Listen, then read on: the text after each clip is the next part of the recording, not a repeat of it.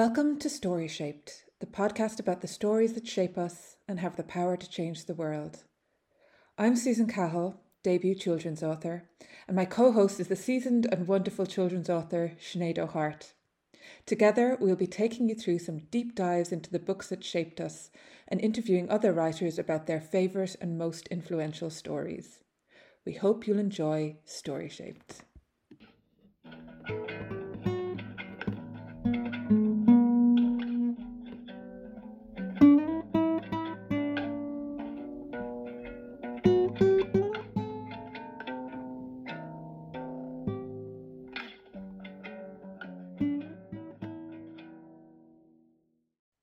Hello, hello. It is time for Storyshaped once again. We are back for season two.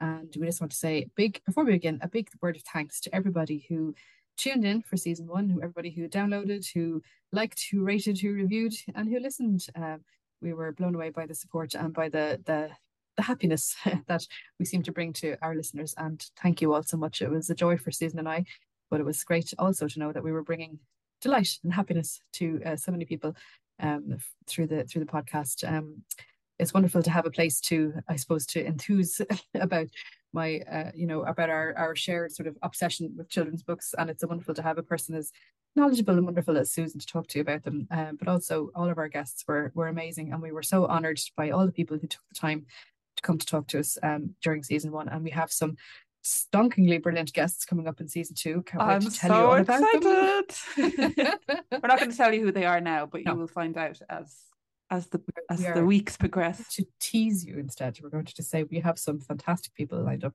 um, and we are grateful to each and every one of them for giving their time um, and expertise to talk to us about the books that shape them, the stories that shape them, and the books that they love, and the books that they've written themselves. Um, but in, I suppose, time honored fashion, can we say time honored even though we're on I think we can. Yeah, we are we're yeah. a tradition now, Sinead.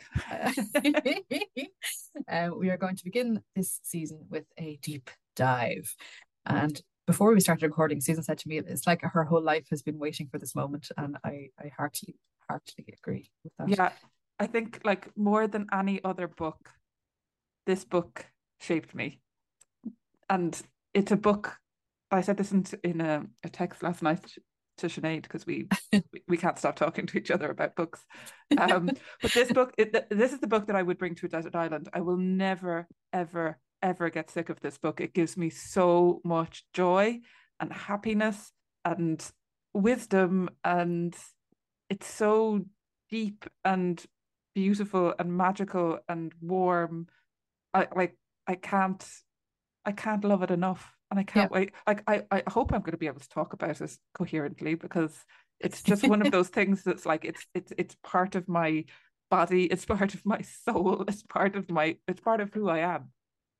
Isn't it amazing to have to have such a wonderful like books are incredible that somebody could write a book and even though we we'll never be able to tell the author of this book how much it meant to us like the fact that it has built both Susan and I you know and, and I'm sure thousands of other anybody else who's read the book I'm sure would feel the same way about it you know that it has literally soaked into our DNA and, and made us you know helped to make us the people we are today and kind of partly partly built us into the people we are today and that that's how significant this book is to me. Um I I just I treasure I treasure this story. Um maybe do you want to tell the people who what it is, or shall we give a Yeah. synopsis first, or what sh- what should we do, Susan? Oh, let's let's because I've never first of all I've never met anyone else who's read this book until we started talking about it. Like I didn't can't ever get over that. realize Actually, I never thought of that before, but you're it's probably true. I don't think I've ever talked to anybody else about this book either, besides you. So it's amazing that we are doing it together on a podcast. I know I meant and I think I think it was Sadhbh Devlin mentioned it as well. yeah, one of our guests in season one mentioned it as well. Yeah, yeah. Um, so yeah, I'm like, I'm beyond excited to talk about it because I've never spoken to anyone about this book. The book is, you know, you're all dying, dying to find out. It is. I'm holding up my very worn, tattered, and loved copy. And Sinead is the same one, but Sinead's Same one. much more pristine. It's um, it's the Hounds of the Morrigan by Pat O'Shea, and the edition that we both have is a Puffin one Puffin from from let us see, can find mine? Puffin in association with Oxford University Press because I think that's who published it first. 1985. No, Puff, uh, yeah, O- OUP is 85. This is 87. 87. It's probably 87 when I read this. Well, I know exactly when I read it because in the beginning of my novel, I have written in Irish, in Old Irish script, oh, bless. because that's how much of a nerd I was. um, I have written Canig Moyadi on Laura Shindom Oh. i Shupamora in Galiev on Car, Oh, nor a viam around our er our Lehan Sira, Lunasa, Milanegade Nocasado. And that means, Oh. for anyone who doesn't speak Irish, that means my daddy bought me this book in a big shop in Galway, the city in brackets, when when we were there on our holidays in August of 1992. Uh, and I put my my name as well in Irish and in the in the old Irish script because uh, you see it Can I see? Show me, show me. You want to see it? I'll put up Yes, a I picture. do. It is. Ah, look. Oh, you're so cute, Sinead. I know, wasn't I? so I was a bit I was a bit older than you maybe when I read it for the first time, but I will never ever forget meeting this book. It was just oh my God. I don't know. It was it was yeah, definitely it's it's you know the way you you have books that kind of are just structural support poles in Mhm. your life. That's a nice way This, this this is definitely one of mine. Yeah. If this was taken away, I would collapse. me too. Me too, Do we want to a summary of it first, or Yeah, I, I think we give a summary, and then I think we should both talk about like our first memories of reading it. okay. Well, I can do that. Do you want me to do that? Yeah, do. Yeah. Okay. Well, I'll begin by with a quote that I came across when I was uh, sort of doing a bit of research for the episode, and it was written by the, the wonderful critic Imogen Russell Williams in 2017. She wrote of this book, it's a bravura feat of writing, its impossibly delicate balance of surreal humour and evoked beauty, knowledge, fearfulness, joy, and courage have never been bettered. And I agree with that 100%. Um, Pat O'Shea, the author, was born in 1931 in Galway, and she was the youngest of five children. She moved to England at 16 and stayed there. She worked in the theatre for most of her career and began work on The Hounds of the Morrigan in the early 1970s, but it wasn't published until the mid 1980s. So it took like 15 years or so to, to, to write this book, and you can tell because there's, the level of detail in it is so astounding. Um, but sadly, she became ill before the book became a success, really, and she didn't live to complete the sequel that she had planned for it, which I always Ah, thought that was, breaks my was so sad. It really breaks my heart as well. Um, but the story, the Hounds of the Morrigan, is the story of a boy named Pidge who, extreme one extremely hot summer day in Galway City, uh, finds himself wandering into a used bookshop and coming across what he see what seems to be a pile of pages, you know, hardly a book at all. Um, and a thin finger of sunlight kind of leads Pidge to this book, and he feels called to take it with him. And he meets a strange bookseller who appears to encourage him to take it home. And this guy sort of just pops up behind the till and speaks mindlessly, you know, like a bit like Malebron in Elidor. um, you know, encouraging Pidge to take the book home. So he feels like he hasn't robbed it. Um, and so he does. Um, and later that evening, he's looking through the book and a loose leaf falls out and he hears a voice telling him to imprison it in iron. And so begins a story that sees Pidge and his incorrigible, determined, absolutely brilliant little sister, Bridget. Best character in the Uh, world. Best character ever written. Um, and a cast of characters that's, you know, they're so vast that if I were to try and name them all, we'd be here till next week, you know, Mm. as they journey kind of, you know, from their own worlds, you know, from their the Galway of their own world into another world entirely, kind of in and out, you know, very, you know, in a very porous way.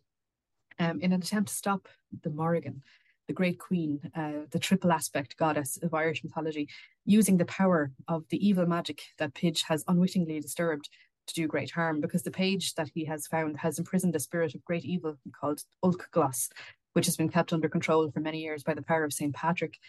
Um, the loose page is actually two pages which had once been stuck together and are now coming apart. Um, and the blessing of Patrick was on one of the pages, and now it is uh, coming away from the from the cursed page, I guess. So uh, the the power is is is you know kind of emerging. Um, so Pidge puts the page, uh, you know, in iron as much as he can, um, and then later in the story, he is made a little box to put it in by uh, Tom Cusack, the farrier, the blacksmith. Again, a smith being very important in the story. Um, and he also makes Bridget a tiny bow and arrow, which becomes very important later in the story. And from him, they learn about iron's magical properties and how iron can keep this magic, you know, under control. But the book, like that's only a, a very vague, very basic sort of beginning of the story. I mean, the story goes on to such incredible depths. Like in my notes when I was kind of trying to prepare for this podcast, I thought to myself, it's a bit like fractal. You know, you know, not that not that the not that it's the same the deeper you go, but like the closer you get to the story, or the, the more the more deeply you read it, the more detail appears. You know, it just it's it's like the most incredibly rich tapestry of a book. You know, I've never read anything like it before. No, I think like, and I think I love that description of it as fractal, and you're absolutely right. And like every small like even the tiniest detail has meaning and has a purpose in the novel. Like there is like it's quite a big novel. It's like how many yeah, pages? actually, it is. It's like nearly 500 pages now. Yeah. Yeah, it's 465 465. Yeah, and there's nothing wasted. Like there is Nothing. one not a word to cut out. Like Yeah. it is so beautifully plotted. Like I, I don't it like it's it's it's a work of genius. I don't know how she did it. Like everything everything has a function and the pace never lets up either. And, and Yeah. the characters each like as you say there's so many different characters in this novel. There's a huge huge cast of characters but each one is so brilliantly drawn and each one is so distinct and alive that the whole the whole book is just like rimming with I was gonna say reality. But it like it feels like a world like it feels like a real world. It feels like a world you could step into when I was a child. It was like I was I totally did. Yeah, yearned yeah, to yeah. be in in the world of the Hounds of the Morrigan. And I'm like, when I realized much, much later in life, like I think only in the last few years, that there was the beginnings of a sequel. Um, I don't actually know how to deal with that. Yeah, I, we never we but- never got to read it. in another Yeah. way, it's just a perfect like jewel of a book. So maybe we don't need the sequel because Yeah. it's just perfect in itself. I think so. Um, I suppose it took Pat O'Shea a long time to write this book, and I believe you know it was rewritten and rewritten and rewritten, or that she would write and rewrite and rewrite scenes over and over again. And I think you can really you can see that work. You know, you can you can not not that you can see it that it, that the book seems labored. No, it's, it's an no. effortless read, but like from uh, when you're an author yourself, uh, you, you, you know the the depth of the depth, as you say, the depth of detail and how everything has a relevance. You know how you know no matter the tiniest detail is mentioned at, the start of the book and it becomes really important later on. You know that that takes work. You know Mhm. that it takes preparation. You know that it takes rewriting as opposed to writing. you know, so I can really appreciate the the amount of effort that Pat put into writing this book. And I, I guess I, I sometimes I wonder too, did her background in drama give Mm. her the the sort of the extra skills she needed to sort of you know because her dialogue and her characters are so real and so as you say they leap off the page It's you so know, wonder- funny as well. Yeah, It's like so one of the funny best Yeah. comic novels. Like it is. actually It is a, there's a hilarious. there's a quote that I came across as well which is kind of uh what was it yeah um so there was oh yeah from her from Pat obituary in the Guardian which was written in 2007 when she passed away um it says it is rare enough for a person to be so full of life and humor that they can say anything to anybody and get away with it but much rarer when they can infuse a whole book with that same combination of kindness wisdom and irreverence and Mhm. so leave the world an endlessly charming and penetrating memorial of themselves. Though it reads with great ease and spontaneity, every word had been weighed meticulously, with many chapters written eight or nine times. Such devotion reflected her wish to create something worthy of some of her favourite works. John Masefield's The Box of Delights, James Stephens's The Crock of Gold and the Demigods, The Master and Margarita by Bulgakov, and Flann O'Brien's best Yeah. novels. So Yeah, I mean, it's so Flann it is- O'Brien to me. It has that Flann O'Brien sense, doesn't it? The real kind of absurd humor, which is which is you know, almost sort of psychedelic at some Yeah, levels. it's like if Flann. O'Brien wrote a children's book, yeah, this would be it. Yeah. Although dare I say, I feel like it's even better than Flann O'Brien. Yeah, me too, for sure. I love, I love Flann O'Brien. Flann O'Brien is one of my favorite writers. The Third Policeman is one of my favorite novels, and this has like it has like I mean the sergeant from Oh, the sergeant in is the like, of Morrigan is pure Flann O'Brien, really, isn't it? But Yeah, he's yeah. just pure. Oh, I love him. One of my favorite characters, and the poor fella, he gets he gets up the Amazon on a on a rubber duck, Rubber and, duck. you know. he just gets magically transported from A to B whenever he annoys the Morrigan enough. She gets she kind of clicks her fingers and sends him off on a on a, a perilous adventure. Poor fella. Should we should we talk about our memories of reading it first? So you you read it first, and um, as I'm thinking, I'm probably I probably didn't read it when I was eight because I my memory of reading it is in Clonakilty where I moved when I was eleven. So I probably we probably read it around the same Around time. the same time, yeah. So yeah, you so you you bought it in a really like perfectly magically authentic way in a bookshop Absolutely. in Galway. So tell Yeah, me about that.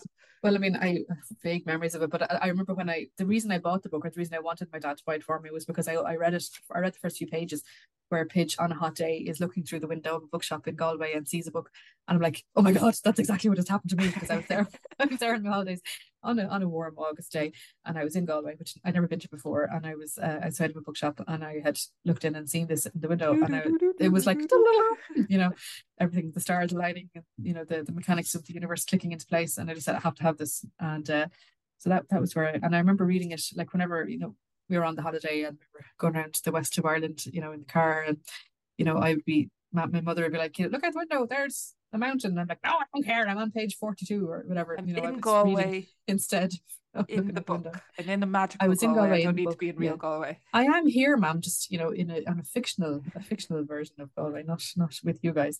But then they were used to that because I had never been any different. You know, I, I was always a person who'd rather be reading than looking at other humans. So that was all normal behavior. But that's yeah, and I mean, I read it like obsessively over over and over again during my sort of teenage years. Mm. Um, and it's a book that has come with me everywhere I've been. You know, I've I've always had it in every house I've lived in, every place I've gone to. You know, it's, it's been with me. Uh, the first thing I pack, the last thing I, you know, the first thing that goes on the shelf has its place of honor. You know, um, I have a shelf that has on my Alan Garner and my Ursula Le Guin and most of my Diana Wynne Jones on it. And this is the hounds. It's always there with my my soul books, my my my most treasured possessions. Yeah, it's definitely a book that I would save from the house if it was on fire. Yeah, me too. So yes. especially yeah, especially because it just mine mine feels so worn and like it just feel it feels really it, it it's a book that feels really nice as well and soft. yeah, and I loved I loved the the art on the cover, and I actually Yeah. can't see who who did the painting, and I can't I don't know if I have the artist's name. But on the cover you can Uh-huh. see like it's it's a beautifully illustrated cover. At the Absolutely top you can see stunningly illustrated cover. like Yeah, the three the three faces of the Morrigan. Morrigan. We have the, the the lady looking out at us is a young, beautiful lady with long golden hair. There's an, a witch on either side of her, one with blue hair, one with orange hair, and then we have the beautiful Celtic knotwork all around, Yeah. and then the heads of the hounds coming down uh, on top of the children. We have Pidge with Puddineen Whelan on his shoulder, putting in the frog, and we have Brid- uh, Bridget, his sister, beside him. And they And I look used like I guess They I look mean like children. They look like children who could have stepped out. Oh, sorry, think- cover illustration by Ste Stephen Lavis. On the back of the book, it says Stephen. Lavis.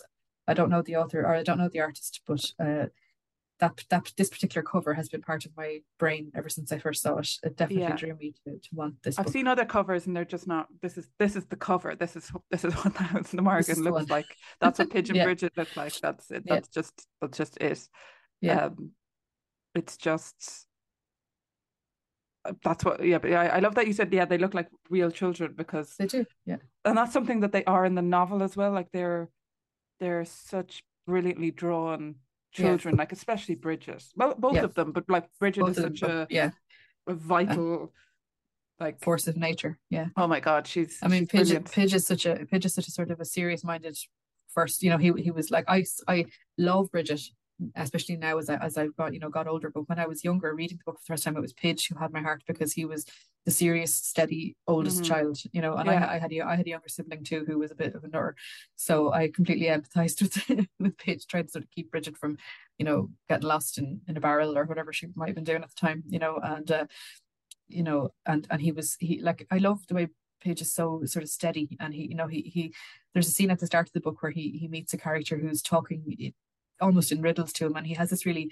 sort of logical, sensible way of trying to work Yeah. through what he's being told, and like Pidge bringing his own sort of sensibleness to the stuff he's being told makes it seem even more nonsensical. And I love that because it means, you know, it's basically you can't you can't use common sense to understand the world that Pidge has been has been introduced to now because you can't use modern you can't use common sense with magic. It doesn't the two Mhm. don't don't mix, you know. Um but Yeah, Pidge has it's no other way of navigating the world.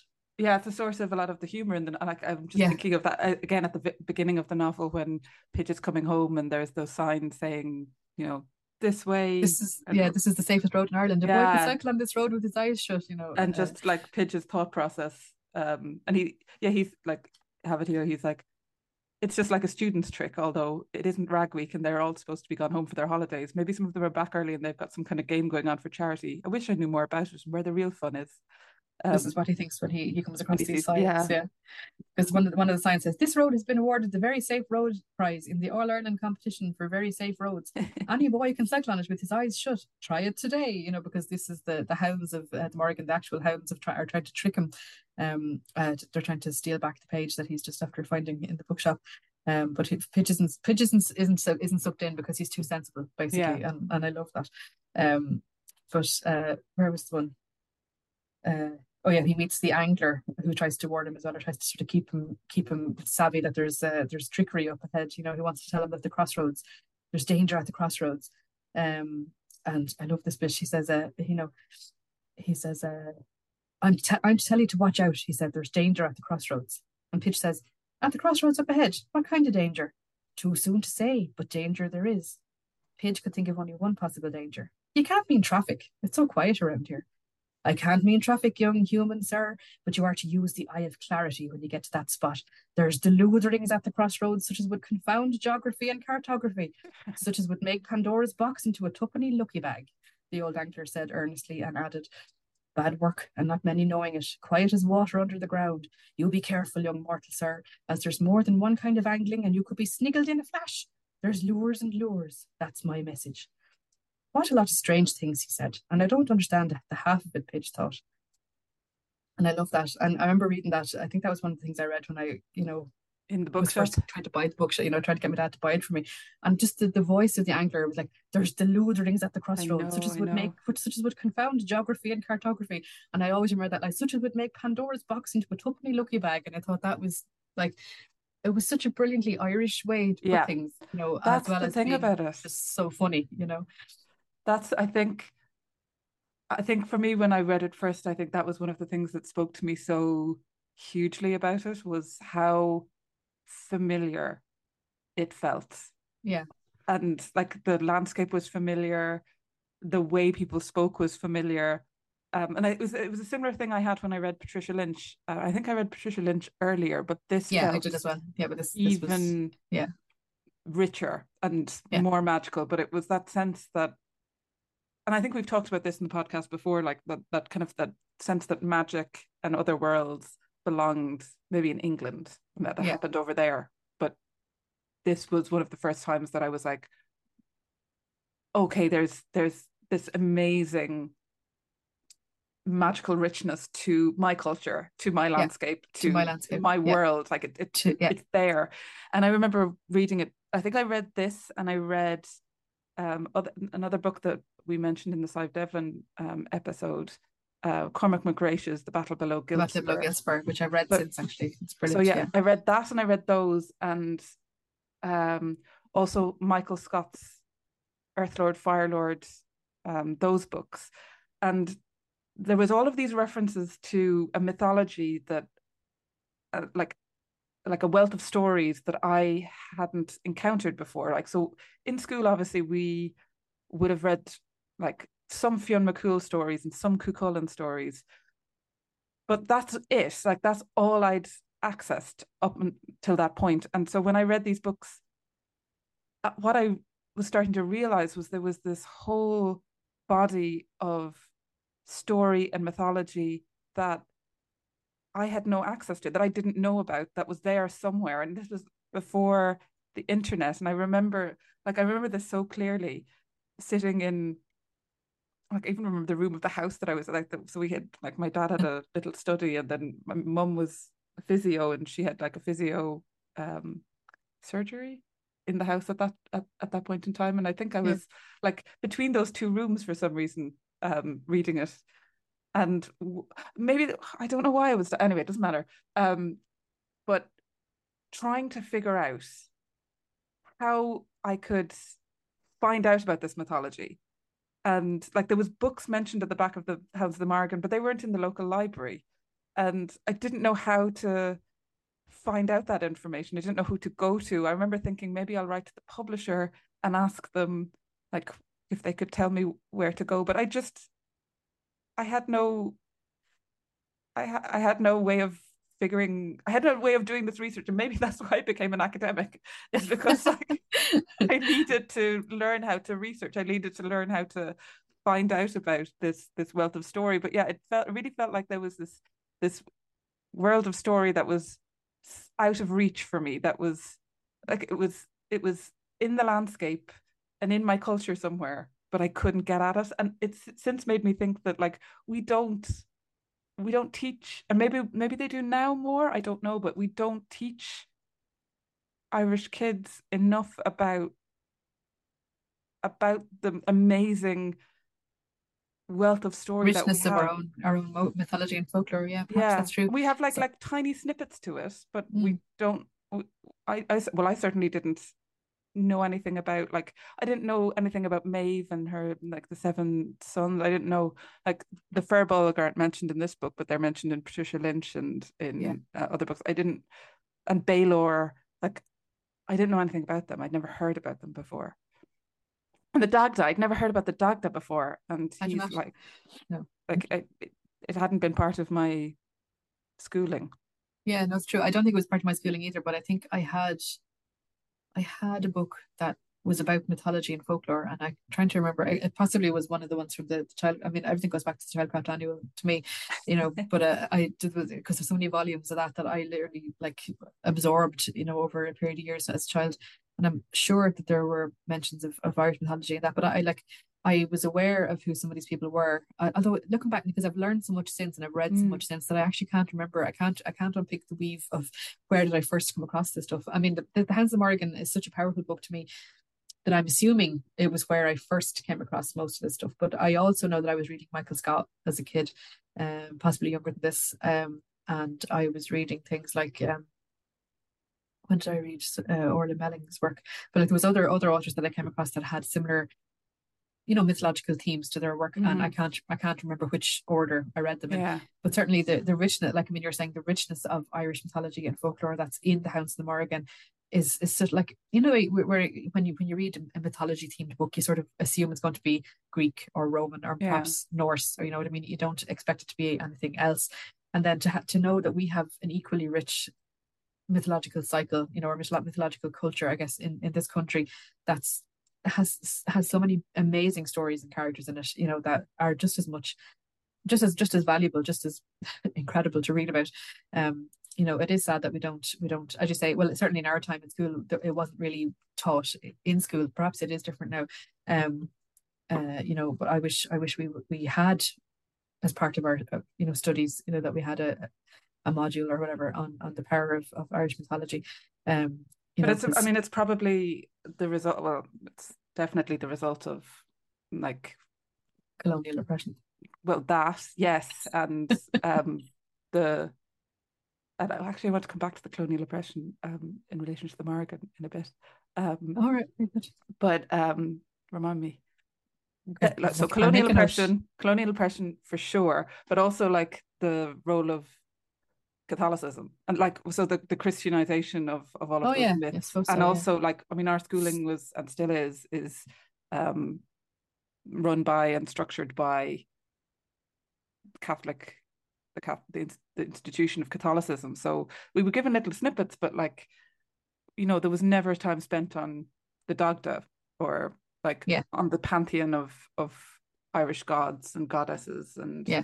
I mean a lot of them like a lot of the information is lost because uh, it was an oral culture and it was written down by Christian monks who decided which bits they were going to write down. And I mean, this is one of the great like sorrows of my life is that sense that there is all this stuff that that we don't have access to anymore yeah well i suppose as a former medievalist i'm used to that sense of loss you know. We have we have so much but we we will never know stuff that we could have had you know all stuff that's not no longer extant or stuff that didn't you know we don't we have hints of but we don't have the full text or whatever. But, but then yeah, i think there I mean, there are people who are conduits for us we're going to get yeah. very hippie hippie now but yeah there are people who are conduits for us and patricia lynch pat o'shea patricia lynch yes and pat o'shea they are writers and you i think Sinead as well are conduits for for accessing the sense and feeling and the the mm. magic of that mythology. Thank and you. I don't one deserve the, to be mentioned beside those legends. No, no. Um, but one of the things that this book gives me is just that sense that there's this ancient magic that's dormant in the landscape and that that kind of flickers and and comes to life every now and then and the the story of the Hound of the Morrigan is one of those times when that magic is is like not even flickering it's like it's it's it's glowing roaring it's vibrant it's roaring life. yeah roaring Yeah. into that's uh, Well, Right, I'm, allowed, I'm allowed to talk about it because it's it's been announced now. But my, my next book is coming this later this year, and it's called The Silver Road, and I'm so excited about it because it would not exist without the Hounds of the Morrigan. Um, it is like it's a book based in Irish mythology as well, and it talks about a lot of the characters that we're mentioning here. It has, well, it, it references the Dagda, um, references people like Balor. I don't call him Balor, um, Balor of the Evil Eye. Um, well see I don't know how to pronounce them because I've only ever read them Um, well, I see. I remember Balor from the of the Evil Eye from uh, I'm sure I think it was Eddie Lenihan, um, who's still an uh, he's a storyteller who's still around and he's going strong, which is great. But in the eighties, he had a sort of a, a TV like he had a TV show uh, where he retold stories from old Ireland. And I've doing a lot of research into see is it was it was it him? But there's there's a person's voice that I can whenever I hear the, or read the, the name of Balor, I hear it in this person's voice. Balor, Balor of the Evil Eye. Um, uh, he's not. I don't think he's he's not actually in the House of Morgan. I don't think Balor, but he's No. He's, uh, uh, but but the Dagda is mentioned. Um, and uh, and the Morrigan herself. I mean, the Morrigan is like. I mean, she's the best is is, is there a more amazing character in Irish mythology? I mean, we probably should give a vague idea of who she is for people who aren't like familiar with her. But like a lot of mythologies, I mean, she is a triple aspect goddess. So Mhm. she's uh, you know, she's she's one person, but she's also three people. Um, uh, you know, the mother, mother, wife, and cro- or mother, mother, maiden, crone. I mean, it's Yeah. it's it's it's it's around in so many different mythologies and so many different versions. But in this book, she uh, she takes the aspect of, th- of three beautiful young ish young women, uh, Breda Breda Fairfowl, Melody Moonlight, and Morrigan. I don't think there's a Yeah, third. She the, the third the third aspect doesn't have an, another name. so- No. but the the human aspects take funny names. Uh, Breda Fairfowl and, and Melody. and uh, Moonlight. so at that point I can combine with the my colonial oppression but like and I I don't know if I talked to you about this recently but have you noticed that Breda Fairfowl and Melanie Moonlight like they're English and they speak with English accents really, yeah and they like reference like hockey sticks and no, I like, suppose so. Yeah, I never thought of that. I, I never I never picked up on it. Isn't that gas? I've read this book about five million times and I've never. Really But I think that only noticed that occurred. To. I think that only occurred to me when I reread it for this podcast. And I mean, their their accents slip and change, but um, Yeah, they well they do anyway, don't they? All all the way through the book, they there's and and, and the whole the book has that. That's the power this book has is the way Patricia can slip between registers. I want to talk Mhm, about that later yeah. as well about like you know she she has equal control when she's talking when she's using you know, a high register and when she's using the the lower register as well. Um, but I'm looking at a page here, page 103, where they're talking about uh talking about it's it's, it's Pidge um is their dad or Pidge's and Bridget's dad has been to the fair and he brought home a mare who is kind of you know there's a the, the horse has something something horrible is in the horse and Pidge is aware something horrible is in the horse um you know and uh sorry what was it oh yeah and there were there were the, the, anyway the women are talking to each other and they're talking about they're saying come come let us see you. The three looked at each other. How beautiful you look said Breda Fairfowl exquisite murmured Mel- Melody Moonlight. Something seemed to tremble in the air between them. Laughter. They giggled and laughed and shuddered as if they would shake to pieces. Beautiful, gasped Breda Fairfowl at last. Oh, Peachy, whooped Melanie, Melody Moonlight. And then Pidge knew that they were laughing at the idea of beauty as the height of nonsense. But it's just the way, like, you know, oh, Peachy. I suppose that is Mhm. a kind of a British, isn't that a kind of a, and not a very Irish way to to signify delight at something. So yeah, maybe you have. yeah. I mean, but I mean, then there's also times when they talk in a very Irish register as well, Yeah. because I guess yeah, they're like shapeshifters and um. But I that occurred to me when I was reading it for the podcast that there's like often they slip into a a very English register. Right, that's interesting. Well, maybe that's reflective of Pat O'Shea's own experience, you know, having gone to England as a young woman, and she probably would be very familiar with English modes of speech or patterns Mhm. of speech as well, as well as her native Galwegian. Um, but yeah, no, but the, the Morrigan anyway, she's a triple aspect goddess, She yeah, she's a triple aspect goddess. She's a battle goddess. battle goddess. That's Yeah, it. she's Yeah, a goddess of war and fury and um there is a brilliant there is a brilliant section that you pulled out in your in your notes where they are where the three of them are speaking Um, oh yeah, yeah, have that handy because that's basically what we're going to do in this podcast. Is we're going to talk like we're like we're doing, but also we're going to read a lot of extracts from the novel just to show you how how wonderful it is.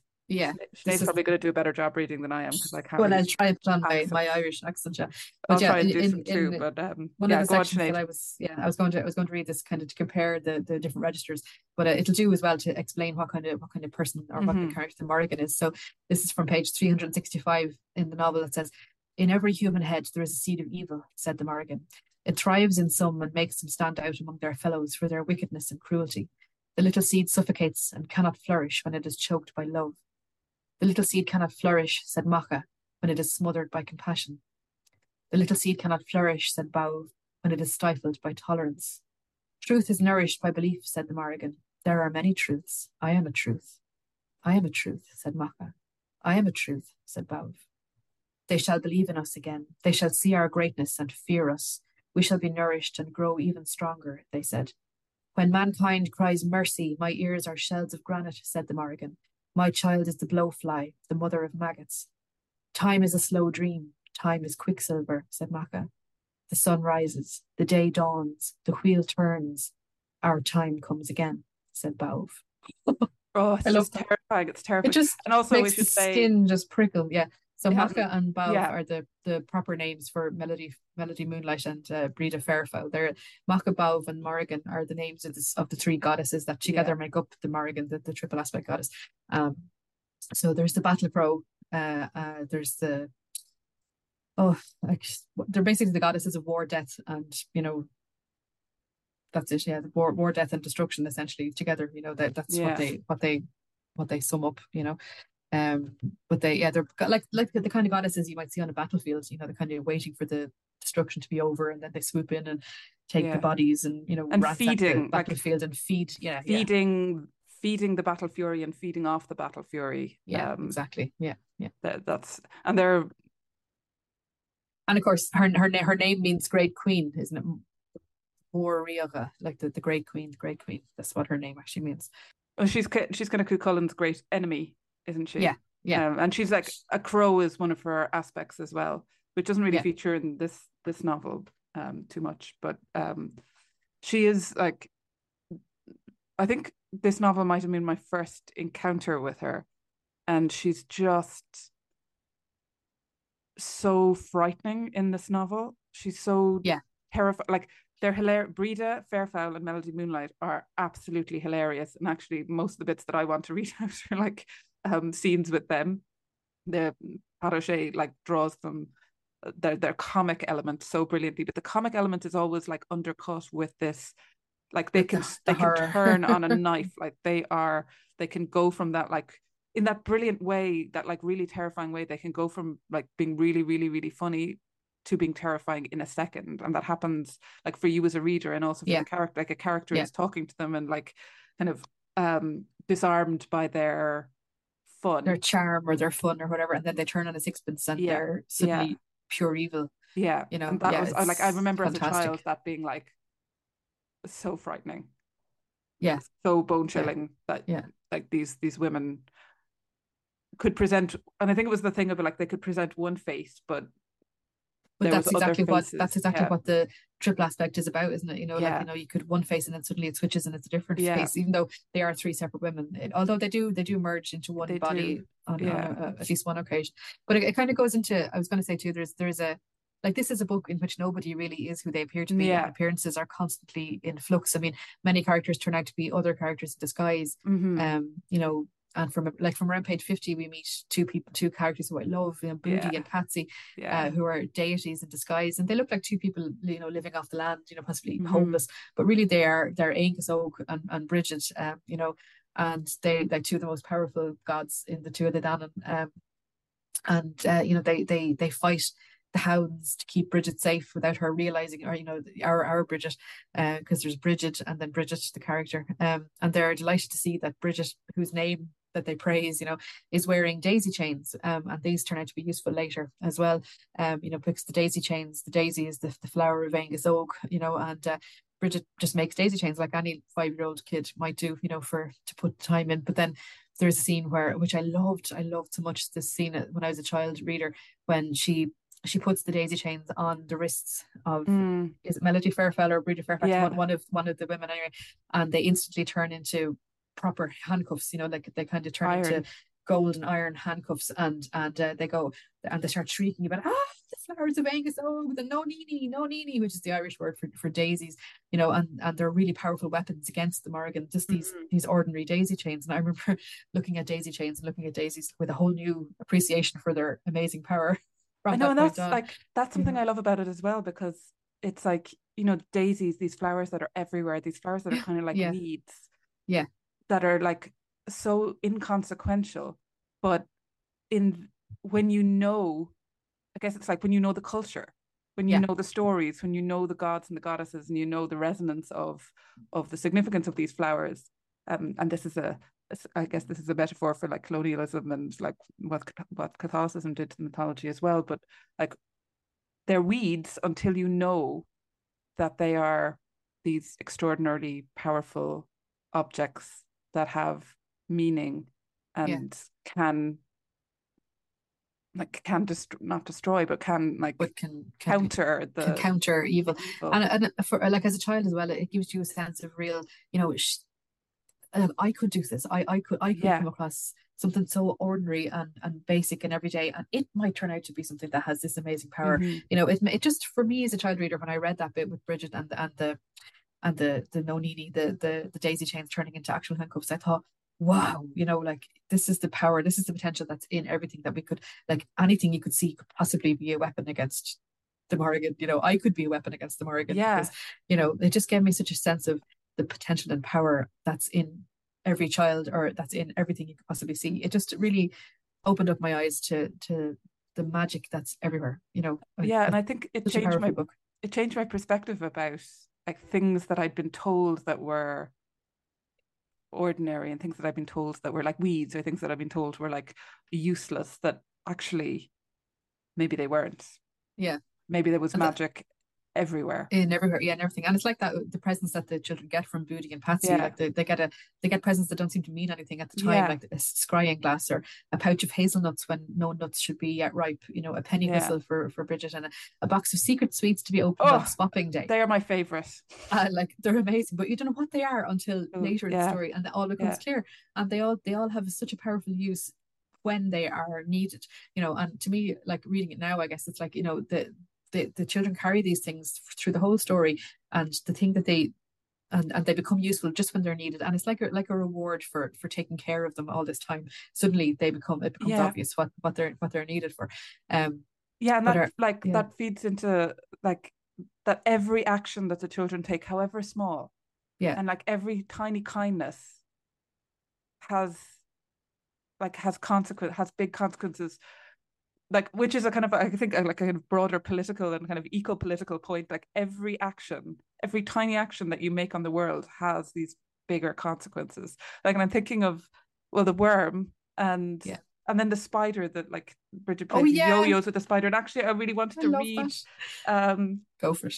If I can, oh yeah, amazingly, it opened on the on the right page. The magic is with us because uh, I have like I was going through the book last night, like trying to pick out bits that I wanted to read. To read basically, yeah. I've, I've marked up the whole book. So awesome. Well, you could pick any page. Yeah, there's something readable on every page, so go for it. Um, now, I can't do accents. I can't even do my own accent. Go on, go on. um, hanging by the neck leaves a deep impression on a person. It said. Startled, they looked up but saw no one. But the voice continued conversationally. Hanging by the rear leaves no impression at all and a spider, a portly gentleman about as big as a crab apple hanging by a thread, dropped and swung gently before their faces. Do you remember me? he asked genially. No, they said. And who was it played yo yos with me? Not me, Bridget said quickly. I never saw a spider your size before. Wasn't it yourself outside the blacksmith's? No, she said, her face blank but going pink. It must have been someone else. Well, tisn't to you I should be talking to so, the spider said, and he pretended to go away up his little rope. It was me, she said then. I didn't mean any harm. And no harm done, the spider said, sliding down again and dangling in front of them. I wish I had a fly for every time someone made a yo yo of me. He was wearing a shirt that was ruffled at the neck and cuffs. black knee breeches, knitted stockings on his lower legs, and a pair of buckled hornpipe shoes. On his head was a little hard hat, and he smoked a, cl- a small clay pipe. Anastasia knew you'd be coming. She read it in the tea leaves. I was set to watch for you here, he said. Are you going to help us? Pidge asked. To be sure I am. You'll have to come inside the tree. How do we do that? Is there a door? Bridget asked hopefully. No, but if you're as good on your whistle as you are at playing yo-yos, there'll be no bother on us at all, the spider replied, and he laughed mildly. Bridget took out her whistle, covered the holes as before, and put it to her lips. She thought to herself that she would surely play the same tune again, but it was entirely different, though equally lovely. The tree was opening slowly. I could just I could keep reading that chapter. I don't I don't it's just, stop. It's, just so lovely. I love Um, and then can I just read a, a little bit? Um, because that so that that spider is called Mollyogs. it. Mollyogs, Um, yeah. I don't know how I don't know how to pronounce that, but that's that's how I always said it as well. Yeah, Mollyogs. and his his wife is Anastasia. Anastasia. yeah. and there's just a great bit a few pages later. Um, so they're they're inside the tree with the spiders, and Mollyogs and Anastasia have like lots of baby baby spiders. Maybe spiders. Um, and for a while, the only sound to be heard was the clicking of the knitting needles, and it was all very peaceful until suddenly Anastasia gave a shriek and went rigid. Hark! I hear a voice, she cried. I feel them. The invisibles are here. The knitting dropped from her lifeless hands. The little spiders shuffled in close together. Oh, Janie, they whispered, and all of their eyes stood out in their heads and were like dozens of tiny full moons. She's gone off, Molly Oak said, relighting his pipe. Now we should hear something worth hearing. She's got funny, one of the kids said while they waited, and he shook with nervous giggles. Hush, Mollyogs admonished him and puffed his pipe, to all experience, uh, to all appearances extremely calm. Anastasia's eyes went glassy. There's a message. I'm getting a message. The voice is faint. Um, yeah, it's just it's wonderful. It's hilarious, and I just, I just, oh. I mean, I don't know. There's so many things I could say, you know, about language and and the, Yeah. the, the funniness of the language, you know, or or the characters. But there's, I suppose, there's one bit that I, I, I have a few bits of the really funny Irishy sort of bits Oh, yeah. marked. But Do there's, it, there's, do of- it. there's one that I wanted to say. Is it? Are you There's- please please read um a bit of, with Corny The bit of Cor- the, from Corny and uh, right, okay, so that was Hannah or and Corny. Read other ones Or I was going to read, I was going to read the one, the the one about Pudneen Whelan. But Oh, Pudneen Whelan, my favorite character in the whole world. Pudneen Whelan is a Well, it's frog not. It's not. he's It's not just- actually Pudneen himself. It's it's somebody speaking about Pudneen. I, I just thought it was really funny. So, uh, Pudneen Whelan is a is a frog, and he becomes very important later in the story. But he's just hilariously funny the whole way the through. Um, and um, at one point in the story, he's not in the greatest of shape. Uh, and uh, the, the children uh, come across another character, Bagsy Curly, another, another frog, Bagsy Curly, who's telling them all about how how how much of a how much in what horrible state Pudneen is in. And uh, so this this is from page 117. So it's a according to her, he's prostrated and flattened and not worth washing this morning. Tell them, she says, that he's not worth a rat's ransom, that he have about as much pep as a wash leather, and he look like a whack work. He's a rub out frog, she says, and there's no more pitiful sight on this earth than a frog with no puff left in him. And I wouldn't be surprised, she says, if he don't come down with the whoopee cough or queasels because of all he'd been through. He looked like an old prune from outer Magnolia, she says, and he can't go out today. Ah. and that's Bagsy Curly quoting Miss Fancy Finnerty, who was talking about Pudneen Whelan and the state he's in.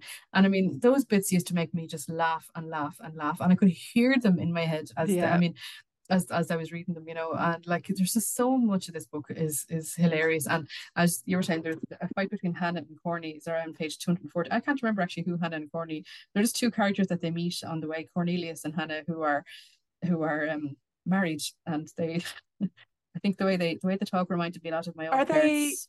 because because They do they do become I forget who the, they turn into somebody else, don't they? Are like are they Bagsy and or not Bagsy? Like are they Booty and Patsy? Booty and Patsy. I think I think they're Yeah. another aspect of them, yeah. Yeah. But they're, they the children come across them on a, they're have they're having a fight during during wash day, um, and I could read the whole thing, but I mean I don't know which bit to start with really. But uh, you know, so for chapter Do fourteen, you know what? Like, I don't start. think there's an, as far as I'm aware, there's no audiobook of this, and an audiobook of this would be amazing. And also, should- I'd like there- Sinead should to read be. it. there should be. Well, I, I'll give it to my go. Are you ready? Settle in now. Make yourself a cup of tea, and we'll, we'll start. So, so chapter fourteen. Nearing the cottage, they were surprised to hear loud howls coming from within. Suddenly, the half door flew open, and a small man, in his shirt tails only, ran out. his little thin lark's legs twinkling through the grass almost too fast to be seen. He was pursued by a big fat woman, waving her enormous arms threateningly and shouting after him, Oh, the little dribbler! The little man reached the apple tree, was up it in a flash, and perched on a branch looking down at her. Come down, Cornelius, she thundered. No, Hannah, not at the moment, the little man said meekly. You'll only bait me again, Hannah, the little man explained. He spat in me dinner, the little diveline, the woman said. I'll break him in pieces when he comes in for his tea. Ah, no, Hannah, the little man wheedled. Yes, said the fat woman. A poke in the pluck is what you're asking for, and a poke in the pluck is what you'll get. Having said this, Hannah marched back inside the cottage and slammed the half door. That one would clean you beyond soap and water, the little man said to the children. She's forever scrubbing the skin off of me and whipping the duds off of me back. And it's washboards, tubs, blow bags, and soap suds from cockshout till sunset. And her hands looking like two old grey, looking like old grey crepe, and her arms looking like two red bolsters, and the look on her face, stop a clock. That's what she done just now. Whipped the breeches off of me, and I was just going down to sit down to me bacon and cabbage. Did you really spit in her dinner? asked Pidge. I did, bedad, the little man replied emphatically. I was driven to it. In a fair fight, I'm nowhere with her. You saw the size of her and the immensity of arms she has. That's what I done, all right. I spat in her dinner. I was for legging it then out the door, only she caught me by the tails of my shirt, and it was fisticuffs and buffetings to bait the band. and I love that. I love that because my parents used to say things like debate the band, you know, you've you've such and such debate the band, or you know, and I love the way Pat O'Shea uses the H, like she puts in the word driven, she puts the H after the D, so it, go, it yeah. turns into driven, you know. And no, that uh, it's just so purely hear the Irish in it. It's so authentic, like it's so real. Like I knew people who spoke like that. Absolutely, you know, I could hear like the reason I could hear it in my head and the way I can and that I can read it is because that's the way my parents, my family, mm. my people spoke. Even though Pat O'Shea was from Galway and was writing about Galway, it was just you know even there, there's it's some I think it's Booty and Patsy at some point in the story they they say rest easy. They use they use the phrase rest easy, and to me that's pure. I can hear my granddad. You know that's, yeah. that's the, you know that's that's the way he used to speak, and it was such a comforting. It was such yeah. a comforting to read as a child. You know, people that sounded exactly like the people who, that were in your life. You know, um, and you know, and it wasn't like a, a hokey representation no, of no, it. It totally. Was a, it was a completely, really completely real representation of it. You know, like I mean, I suppose it is. It is a bit dramatized, I suppose, for for you know for fun. But like, yeah. it's not. It's not. It's not on. It's not. It doesn't feel, you know, authentic. You know, yeah. It's it's pure authenticity. You know, I mean, and that scene between uh, Hannah and Corny goes on for pages. You know, about the, the, the, fight gets worse and he, he throws in a, a lump of flowery cow pops. He, he throws cow dung into the house and you know uh, so what did I say? Uh, so she throws she throws the flat iron out the window and uh, and uh, she's strong, isn't she? The little man whispered proudly to the children. I'm whispering so that she, she, she won't hear me praising her in any way.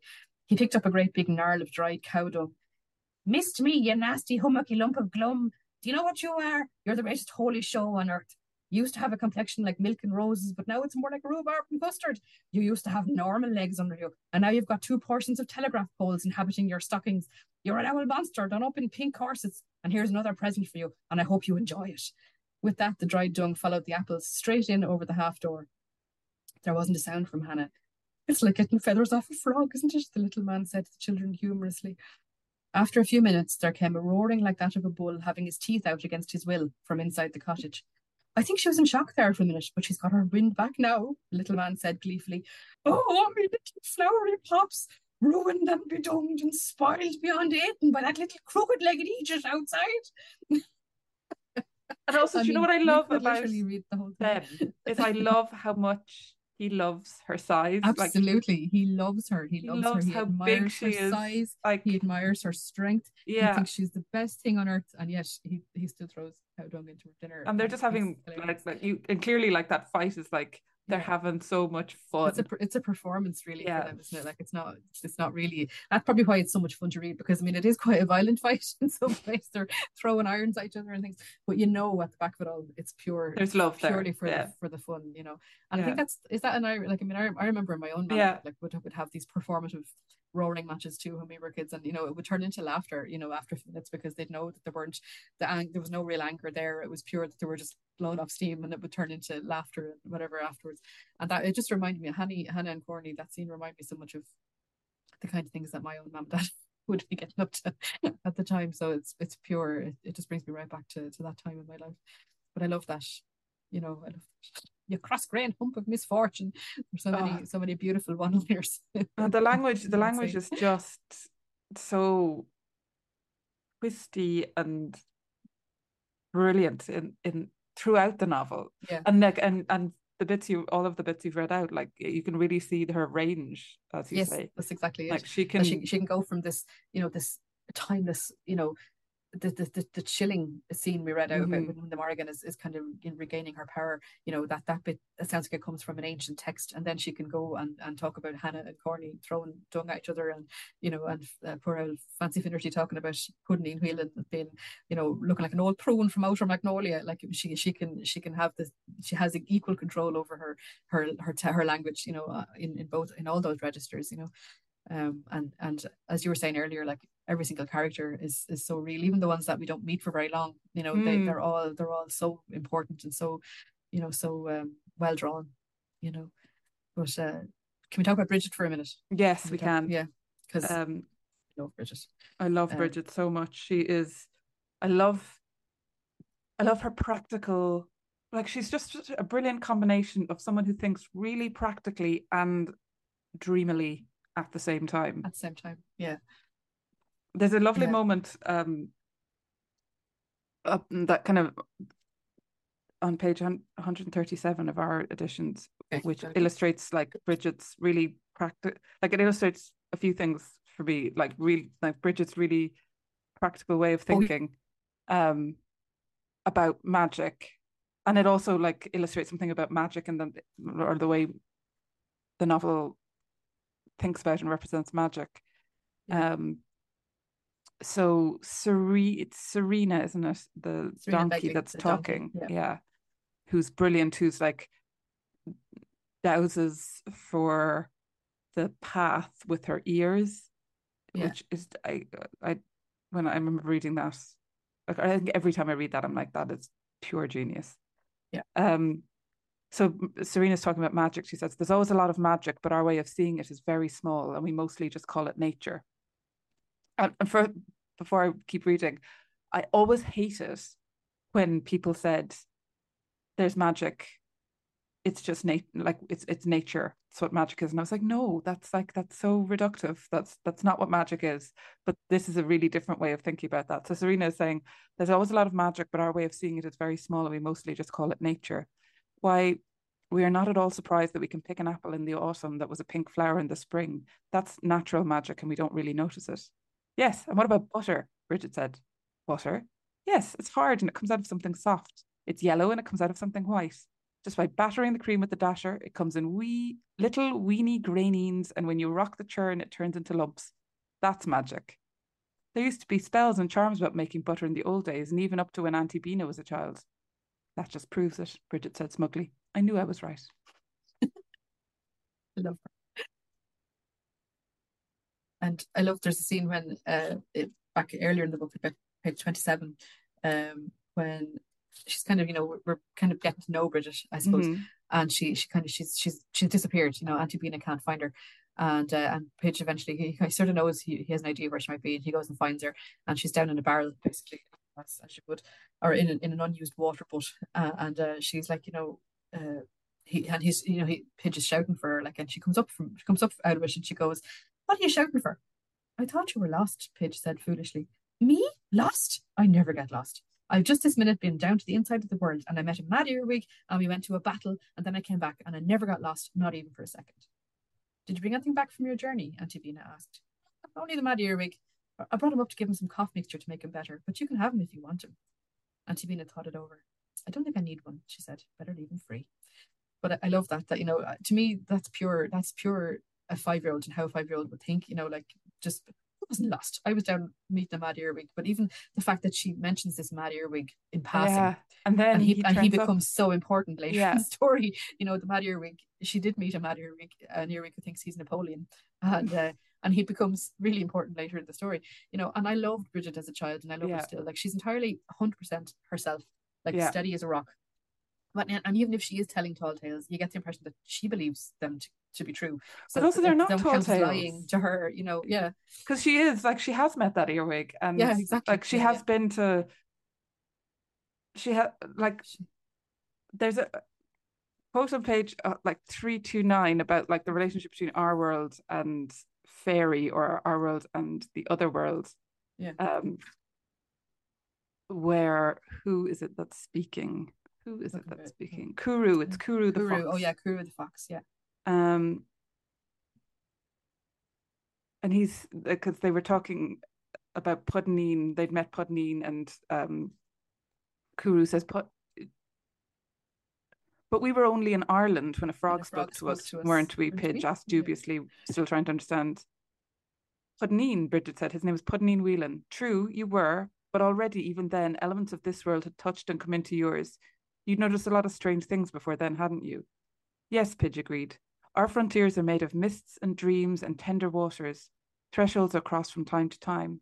And so you understood the frog because there was already a mingling, do you see? Are we really in Tirnanog? Are these mountains the 12 pins? Pidge asked. They are the 12 pins in Fairy, yes.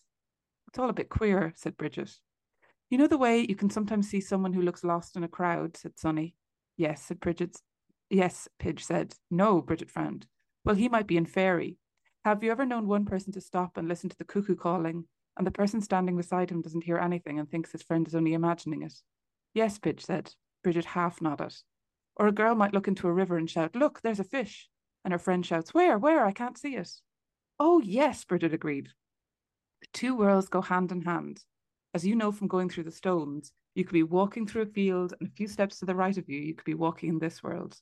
And that's just like, I love that relationship between our world and fairy.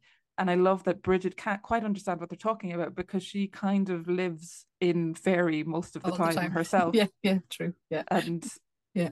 just that, like, yeah, that that sense that there is this other world, there is this magic dormant in the landscape, Yeah. but that there's always ways that it like we can access like there's there it it, it yeah and the boundary like it's not they're not like there's not you don't need portals to go there the boundaries are really porous and there's Mhm. always this kind of slippage and merging of the two worlds and that that as a child and as an adult speaks to me So important. Yeah. and yeah and, And I love the way Bridget like completely occupies both worlds Both of her worlds, Uh, yeah. uh, uh, like Yeah. she's just present in both worlds That's what. Yeah. It's kind of what I mean too. She's like 100 percent solid. Whatever. Yeah. Whatever she is, Bridget is Bridget. You know. Mhm. And I love that. Like that. And sometimes well, I get the impression that Bridget tells the truth all the time. yeah yeah But not, but she's not believed sometimes because some of her stuff, because it sounds like one of her mad stories. But yeah there could could there be a better way of getting across to a child reader how unfair the world is, you know, know. and how and how Bridget's side is the side to be on, you know. And I I remember a, a scene from this book has stayed with me forever. And from the first moment I read it, I had never, you know, when you read something and you feel seen, you know, I'd never felt like somebody had understood me completely before. And when I read this, when I read this book, or when I read this bit in this book, I read it over and over again because I felt as though it was speaking to, to my soul. And it's on page 43 of this book. And it's um Bridget trying to explain how it feels to be frustrated, you know, to or how it feels to be sort of, you know, I think it's in uh yeah, it's just so it says, you know what it's like when you're when you're waiting for something. Yes, this is Bridget talking. It's like being kept in a bag and hung up on a nail. Pidge thought he knew what Bridget meant, but he wasn't sure. How do you mean? he asked. I mean, it's like being kept in a bag and hung up on a nail on the back of a door in a shed, Bridget said with deep significance.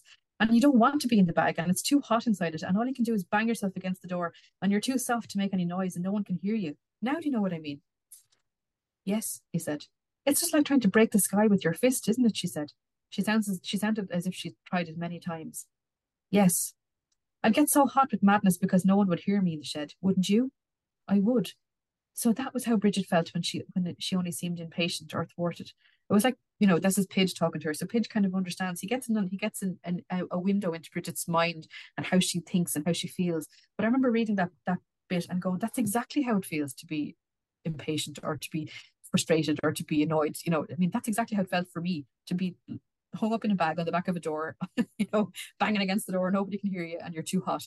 And I thought, like, it's such a specific image and yet it meant so much to me you know and i that's one of the things i have never forgotten from the first time i read this book was how i just that that i remember going back and forth and reading that and reading it again and reading it again and every time i read it it became more meaningful to me uh, you know and i i totally felt as though I could relate to Bridget in that scene in general, but in that scene in particular. Yeah. Um, you know, and she's brave and she's bright and she's eager to be part of things. She's no filter, exactly like a child of her age, and she's she's so perfectly observed. You know, she's she's just purely as a five year old child would be. You know, I think she's she's brilliantly brilliantly written.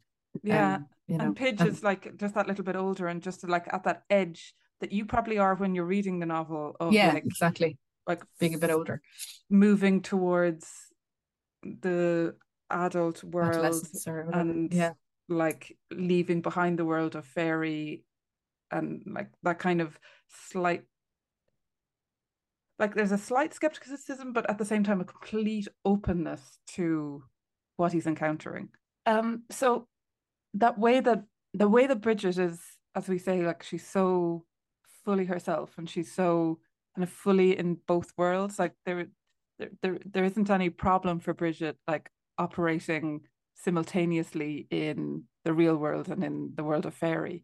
Um and bridget like she uh, she she operates intuitively and like according to her senses. And i that's something i feel that that's kind of a theme running through the novel is that that trusting yourself and listening to yourself and it's something kind of Pidge has to learn to do more and I can't remember where it is in the novel like there's a kind of the reader realizes it before Pidge does that Pidge is actually like he thinks everyone is guiding him, but actually he's the one who is intuiting the path. He's in, he's oh, intuiting the way. I remember that now. Some something to do with geese in the sky or Needle. Yeah, yeah, yeah, the, yeah. The, he's following the geese sky. Or, yeah, yeah. or Needle knows the the wind vane character that gives him guidance as well. Yeah, yeah, and I yeah. think the the angler also says to him at the beginning, don't look for it, find it. Don't search for it, come to it.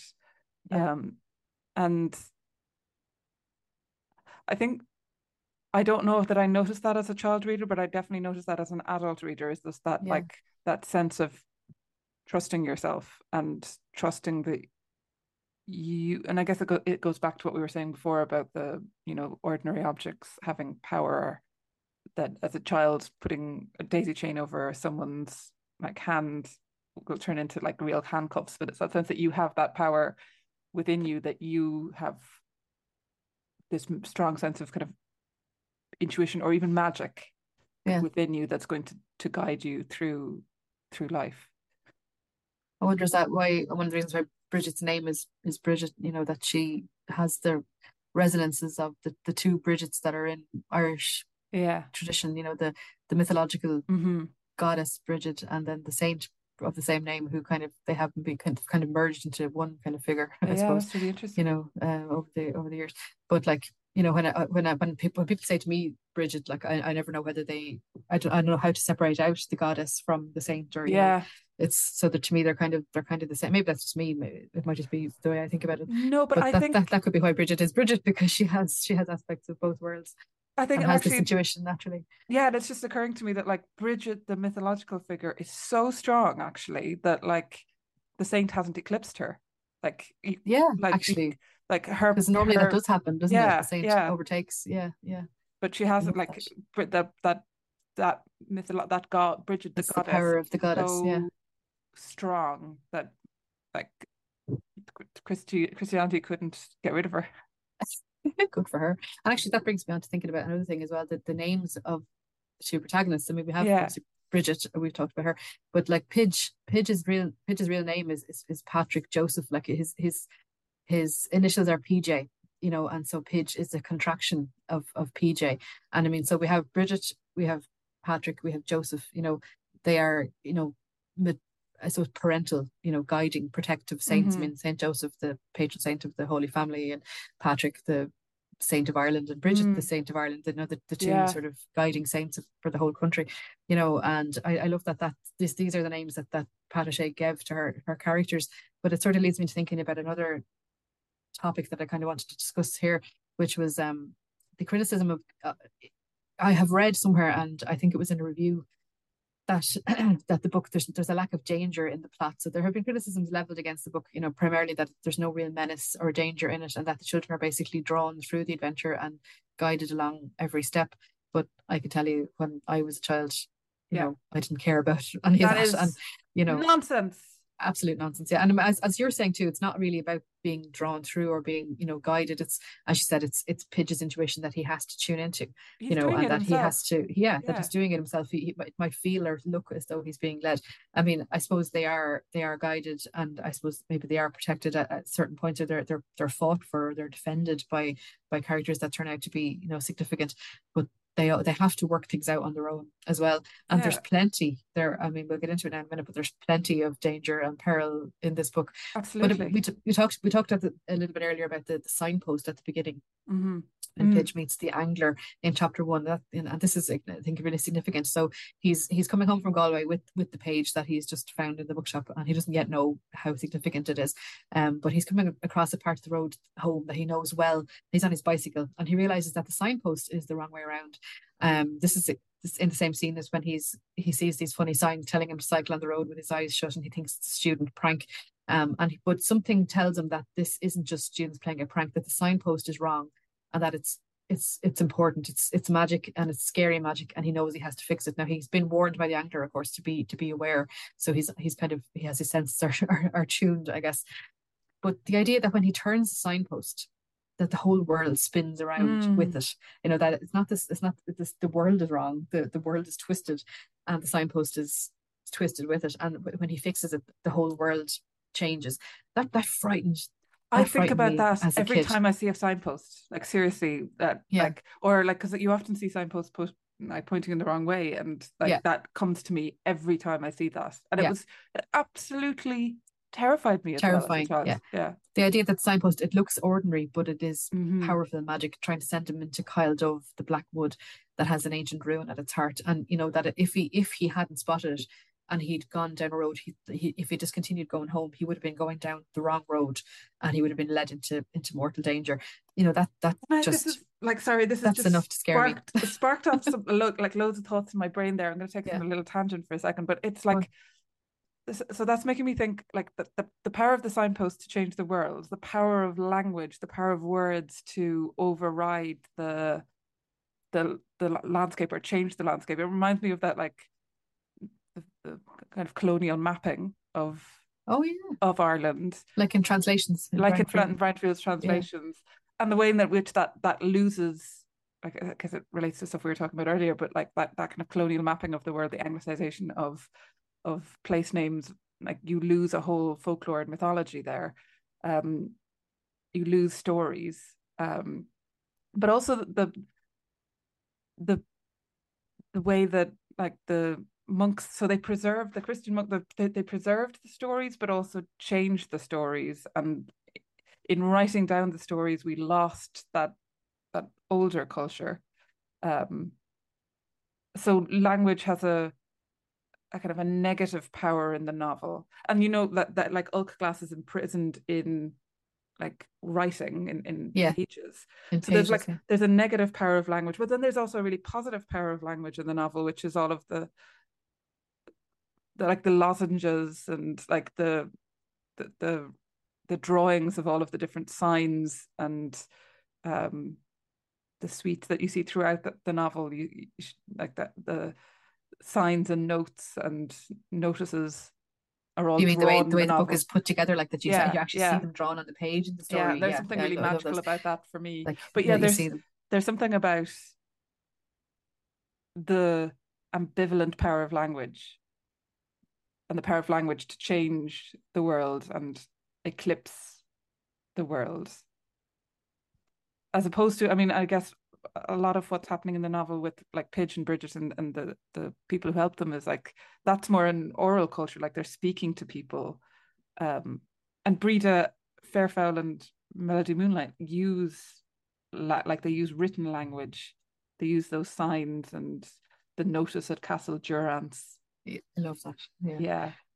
Is that the one where it says, uh, yeah, those who penister here do so on pain of measles? Yeah, I love that. You know, so they, they come across they come across this castle on their on their journey that is kind of like, and I love it too because you know they they isn't it they have to ring a gong or they have to hit a shield with a sword isn't it to Mm. to gain access to the castle and like when I when I later in my life when I was doing my medieval studies uh, you know I learned that that was a you know in there are romance you know kind of romance stories or romance tales where to bang a shield or to bang a gong you know to, you come across a, a tree that has a gong hanging from it and there's a there's a sword or there's something that hit, to hit it with. And if you if you hit the gong with this sword you summon up you summon up a knight or you summon up an enemy or you summon up uh, you know something to fight you know so anyone who would be familiar with that trope knows that you don't you don't bang random gongs or bang random shields with swords because that never leads to a good place um but uh, but i love that sign outside of castle durance Mm. uh, I can't, the, the actual phrasing is it's not it's not i think people who ped- oh, people who pedestre here do so on pain of measles and i think Yeah. you know when you have when you have books as a child and, and you can write on them like this belongs to me do not touch hands off well my my my version of that was all those who pedestre here do so on pain of measles that was what i used to put on everything i owned you know to Brilliant. mark it off as mine um Yeah, you were you using you- you were using the the scary power of the the, scary written word. it's a written word. But you're right though, like the, the, the book does reproduce the little actual sign. You, you see Mm. it, the little picture uh, in Yeah. the book. Yeah. And same with the with the lozenges, the sweets that Bridget is given as a as a present by Booty and Patsy, and we don't know what for. You know, sweets for swapping day, and they've no idea when swapping day is or what what, what it actually means until later in the story when they come across a fair and there's a swapping day and they realize that that the the lozenges are there to help them and they you know and you see and each individual lozenge is drawn in the book Yeah. the message is written on it and you see it yeah it's really yeah, but yeah, there's cool. something something going on there with the written with the written word. But anyway, and yeah, so yeah, back to that like idea of there's no danger in the novel. There like Yeah. There absolutely is, and and then there's danger in the written word. That's one of the places that like you can't trust what you read necessarily. Yeah. You can't trust But what you see. You can't trust your you can't trust what you see, but you can trust your senses. You can trust because Pidge knows, like he knows deep inside that like there's something wrong with that sign. There's something wrong with the castle. the it's been like the, the, the at the hotel yeah. California isn't it? You know they, they go in and they, they meet the beautiful hostess and everything else but you know you can sign in but you can never leave type of thing you know Yeah. they have to break the magic to, to get out of it.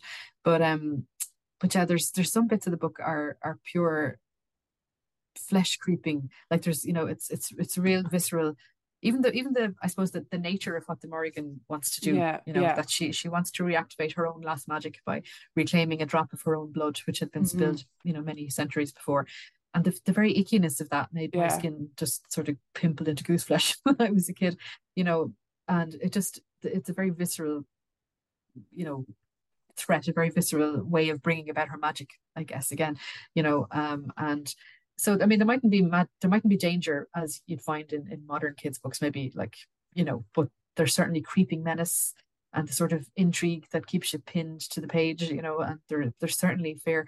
I mean uh, like I remember I think in the review I read there was the, particular criticism was that the hounds that are pursuing Pidge and Bridget across the countryside they can't actually chase the children unless the children are running you know as in if the if the hounds don't see the kids running they can't chase them. So Pidge and are constantly looking behind them to check and see. If they can't see the hounds then they run. And if they see the hounds then they stop running. So for a lot of the book they're kind of walking and the hounds are walking behind them. But it's still the threat is always there like that the fear would overcome them and they would start to run. You know the the animal instinct to escape would overcome them and they would start to run and then the, and then the hunt would truly begin. That that that threat is constantly sort of hanging over them and there's one there's one part of the book where they they emerge they emerge from I don't know where I forget where it is but from they kind of come back into their own world or whatever and they emerge among the hounds you know and unexpectedly the hounds are all around them and they know they can't run but they have to fight the urge not to Yeah, run like so it's like the, the that's threat is scary. always there yeah it's a Yeah. tangible fear yeah I, I don't know who this reviewer was, but they're they're wrong in all. I, I will countenance no criticism of this book.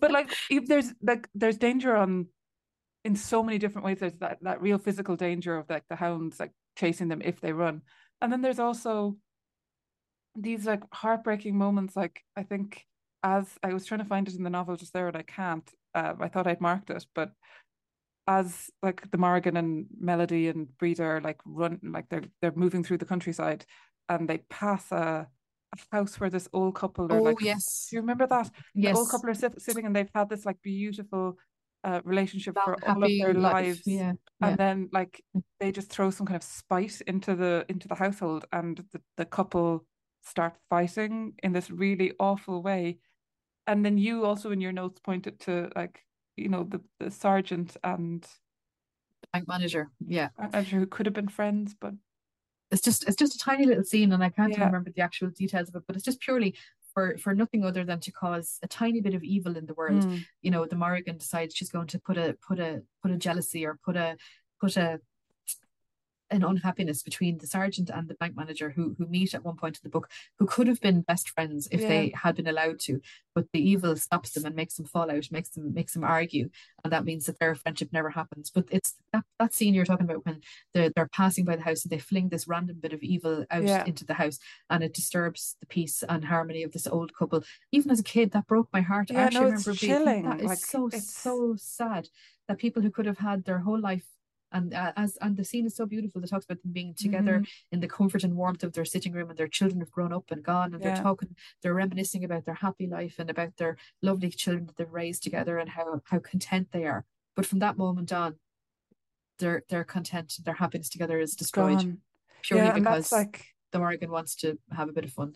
For and for no like and that was the thing as well I think it's like for no reason like just no reason purely Just- random like like like the horror that happens in the world there- Yeah, not there's yeah. never a reason for it yeah. you know um and it's So like as I- well uh, that yeah, reviewer I don't know what to say about that reviewer And do you remember when when the dad, when Pidge and Bridget's dad Oh, yeah. the fair and he brings back the mare? We mentioned it slightly earlier. He brings back a horse that has Mm, um, horrible magic in it. You know, not it wasn't the horse's fault. You know, it just and it all becomes it all works out in the end. But like when Pidge uses the scrying glass that he was given by Booty and Patsy, and he sees the fog coming out of the mouth of the horse, mm, like because the fog is there to sort of spy on them. So he you can't see it unless you're using the scrying glass that that Pidge, that Booty and Patsy have given him. Um, so if a Pidge knows there's something wrong with his horse, but on the surface it looks fine, but underneath he knows something is not right. And that bit when he sees the fog coming out of the mouth of the horse through the scrying glass, it frightened the the japers out of me as a kid. It was so scary. And how their dad has changed yeah you know he, he comes back from the fair with this with this this mare and he is cold and hard and cruel when before that he was totally loving and normal and and their dog doesn't know how to cope with it like the dog doesn't know why why the dad is you know he he knows the dad has changed you know and that that was so scary like Yeah, I because it's like- it's on. like like to me now as I suppose as an adult reading it I'm looking at that and I'm like that's it he it's like this brilliant metaphor for addiction like he's just that the father has just become addicted by the mare and he can't see his children and he can't Yeah. see anything else and all he can think about is the mayor and Yeah. it's just terrifying yeah yeah true you know um like I think O'Shea understood what made things scary for a child yeah reader like yeah You don't have to have monsters and battles and blood and gore. You can have those things, but you don't have to have them.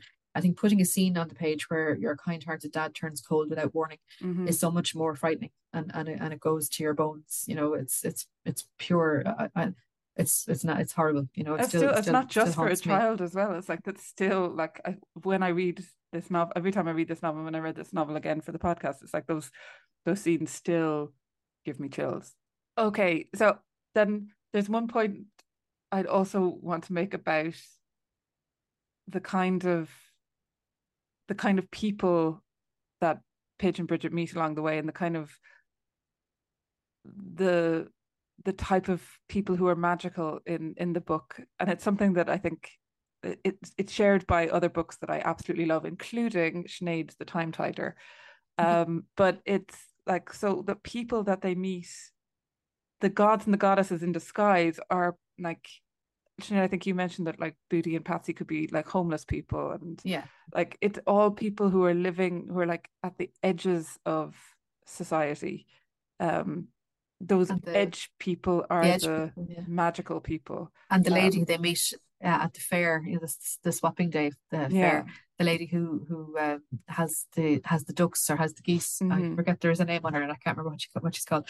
But they like she she comes across as a lady who mightn't be uh, might might have lost her senses or might be a little bit, uh, you know, uh, at a at a you know at a yeah at a loose end mentally. I, I can't think of the way to put it, you know, but the children are compassionate and they show her kindness and they show her they show her such acceptance, you know, and and uh, and they she helps them and she ends mm-hmm. up being really significant. I won't I, I don't yeah. spoil for anybody who's not read the book, but she and her and her her poetry become uh, so important at the end of the story. Um, you know, and again, it shows that we were talked a bit about how the children's every you know countering that the idea we mentioned about the how the the Morrigan throws out these tiny evils everywhere she goes, you know, and and does these terribly, terribly. To, to, to the Morrigan, they're meaningless moments of, of horror, but to the people they land on, they are yeah. lifelong. You know, countering that in the story, the children show kindness. You know, even every tiny kindness they show comes around and and and uh, ends up being so important at the end of the story. We kind of mentioned a bit earlier that um, uh, Bridget was kind. She sees a worm uh, in the sun, you know, and she she moves this she moves the, the worm into the into the shade, you know, so that the worm doesn't die. And that tiny act of kindness is enough to put a spanner in the Morrigan's plan at one point. Um, mm-hmm. For complicated reasons uh, that we won't maybe get into for those who haven't read the book. But that tiny that tiny act of kindness is enough to sort of you know put put a kibosh put the kibosh on the Morrigan's plan. Doesn't stop her completely, but it, it does have a profound effect on on her ability to to do to do her evil. Um, you know, but also the kindness they show and uh, to to this lady with her her flock of geese ends up being really significant. Um, and the scene with with with Bridget uh, when when they meet the seven mains, you know, they they mm, went, I love that scene so they much. they went to a field, yeah, with with seven seven lumps in the in the ground, um, and uh, they turn out to be the heads of the seven mains. And seven mains were the sons of Queen Maeve and and her husband Ailill, um, and they all died in battle. And you know, and Bridget is is so kind to them. She it's actually really sweet, and you know, um, do you want to read from it, or will we read from it? Uh, yeah, do you know what I have? You have I, ha- I actually have it marked. Um, yeah. If I could find um, it among but Bridget is so is so is so kind to them and so sweet, and they uh, they end up becoming uh, that that that that that particular that particular act of kindness um and just generosity of spirit ends up having a massive impact on the end of the uh, of the end of the story. And um, I think that's what the book is like. It's a book about compassion. here it's page hundred and 53, 152, 53. Yeah. So from page 152, so the, the kids are in a field and they see seven seven bumps on the ground. Um, and then and then something happened to the seven bumps on the ground. This is after after after Bridget plays from her penny whistle. So something happened to the seven bumps on the ground, and in their places were seven heads, men, all young, all with long hair and bright eyes, and each one wore a necklet of twisted gold, a little dulled. Bridget dropped to her knees and said, "Hello." Pidge knelt down and asked, "Who are you?" I am Main Mingor, the gently dutiful, said the first one.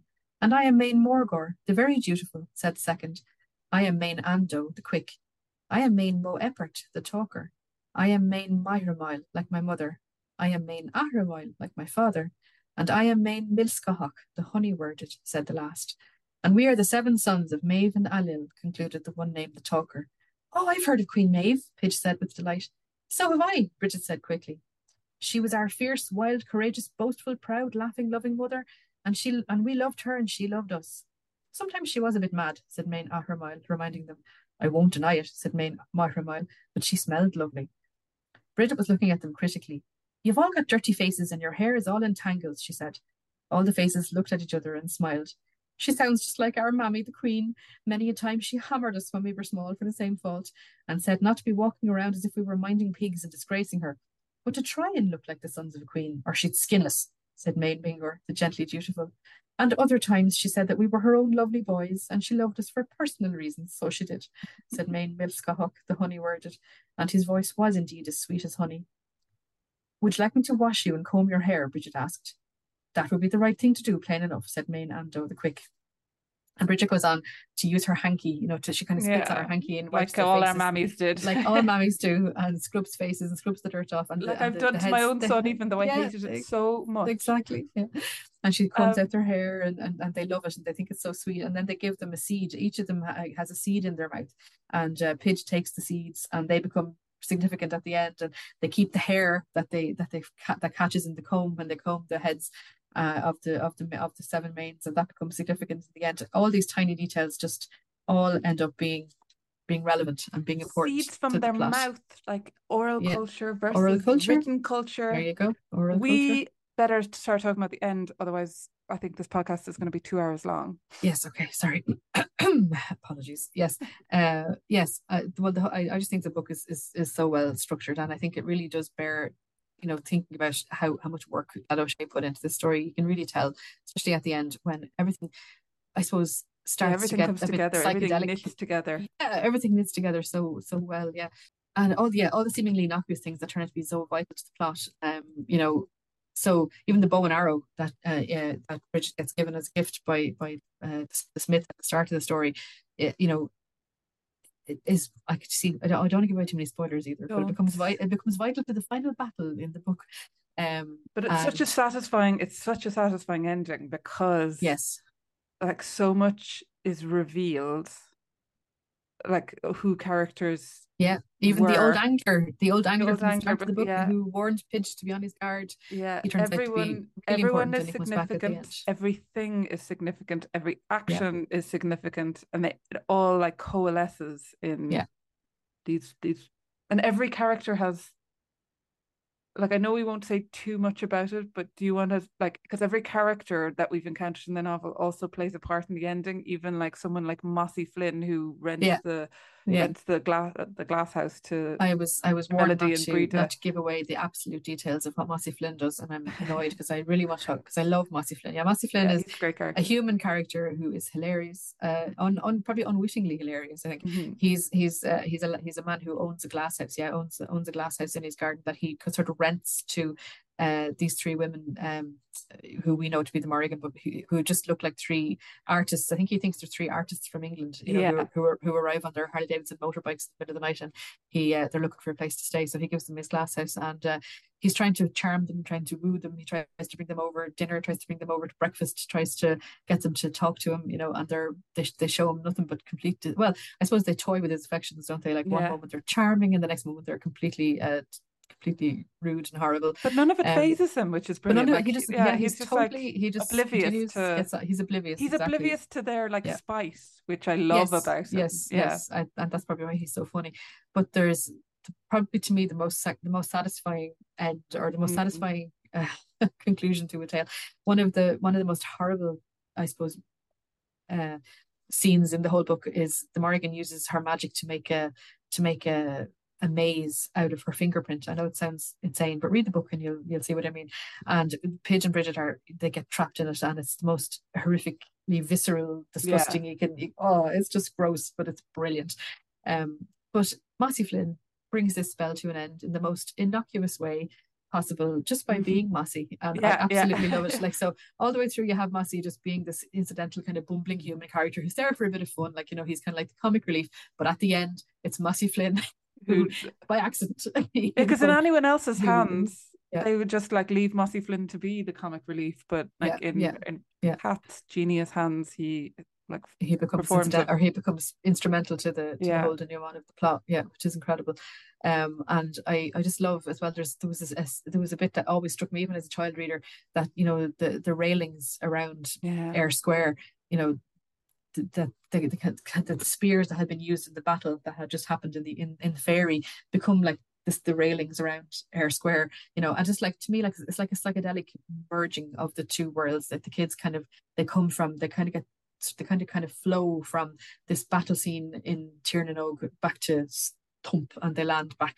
in Eyre Square in in in Galway of the mid 80s, you know, uh, or the 70s, I suppose, whenever the book was actually set, you know, and um, it's just it's just an, an incredible me- melding of the two worlds. But Yeah. every single thing that happens in the book, from meeting Pudneen Whelan, that become that's really vital to the end, um, to the point where um, the Morrigan is in the habit of of of making things small, like kind of shrinking things down and sticking them on her bracelet. You know, like she has a kind of a charm bracelet around her wrist that she kind of you know imprisons people on. You know, and she makes a fatal mistake, and that fatal mistake on her bracelet comes back to haunt her and is is important at the very very end as well. Um, so you can truly see the work that went into structuring this novel and how every tiny detail plays its part. And there's there's when you're reading the book, you know, be be alert and soak up all the details that are in it because they all come around again. I think it's a book that kind of it kind of uh, rewards multiple readings, rereadings. doesn't it? Yeah, I You think know, that's probably yeah. why both of us have like continued to read and reread and reread and reread and will for probably the rest of our lives. And Probably. basically, what we're saying to you, dear listeners, is if you haven't already read The Hounds of the Morrigan, it is your next read. Read it yesterday. it is, and you will thank us. You, I, we were waiting for all of the letters to come through our post boxes and the emails to come flooding into our inboxes and the DMs. Thank you, thank you, thank you for bringing the Hound of the Morrigan into my life. You're welcome. in advance you are welcome yes um certainly it has it has profoundly shaped me as a person uh, and also as a as a as a creator if i'm allowed to use that word um i definitely see the threads that were first started to be woven when i read this book and then how they've affected everything that i've that i've done but particularly my my forthcoming book uh the silver road owes a lot to the hounds of Morrigan and without without the the Morrigan, I, it wouldn't exist at all. And I probably wouldn't even be here. Uh, I'd probably be working in a bank instead, um, or something. You know, I wouldn't be a creator without this book. So, so I'm sorry about that, everyone. Uh, you're stuck with me because Pat O'Shea wrote a brilliant book. But sometimes I am sad that I never got to tell her how important she was to me. I know. I would was- love to know more about who she was as a person. Yeah, I really uh, want either to write her biography or have someone write her biography. I just want to like I want to know her. I want to know the the person and the brain from which this amazing book came from. Yeah. Yes. But certainly, it's a it's a testament to her hard work, uh, but also to her immense and unique and irreplaceable talent. Um, it truly is the most Irish of books, but also the most amazing of stories. Um, yeah, and I'm delighted to have got to talk to you, talk about it with you. Me 'cause It's too. been amazing. Me too. But uh, I guess that's it for this week. Um, but we are going to be back very soon, and we have some fantastic guests.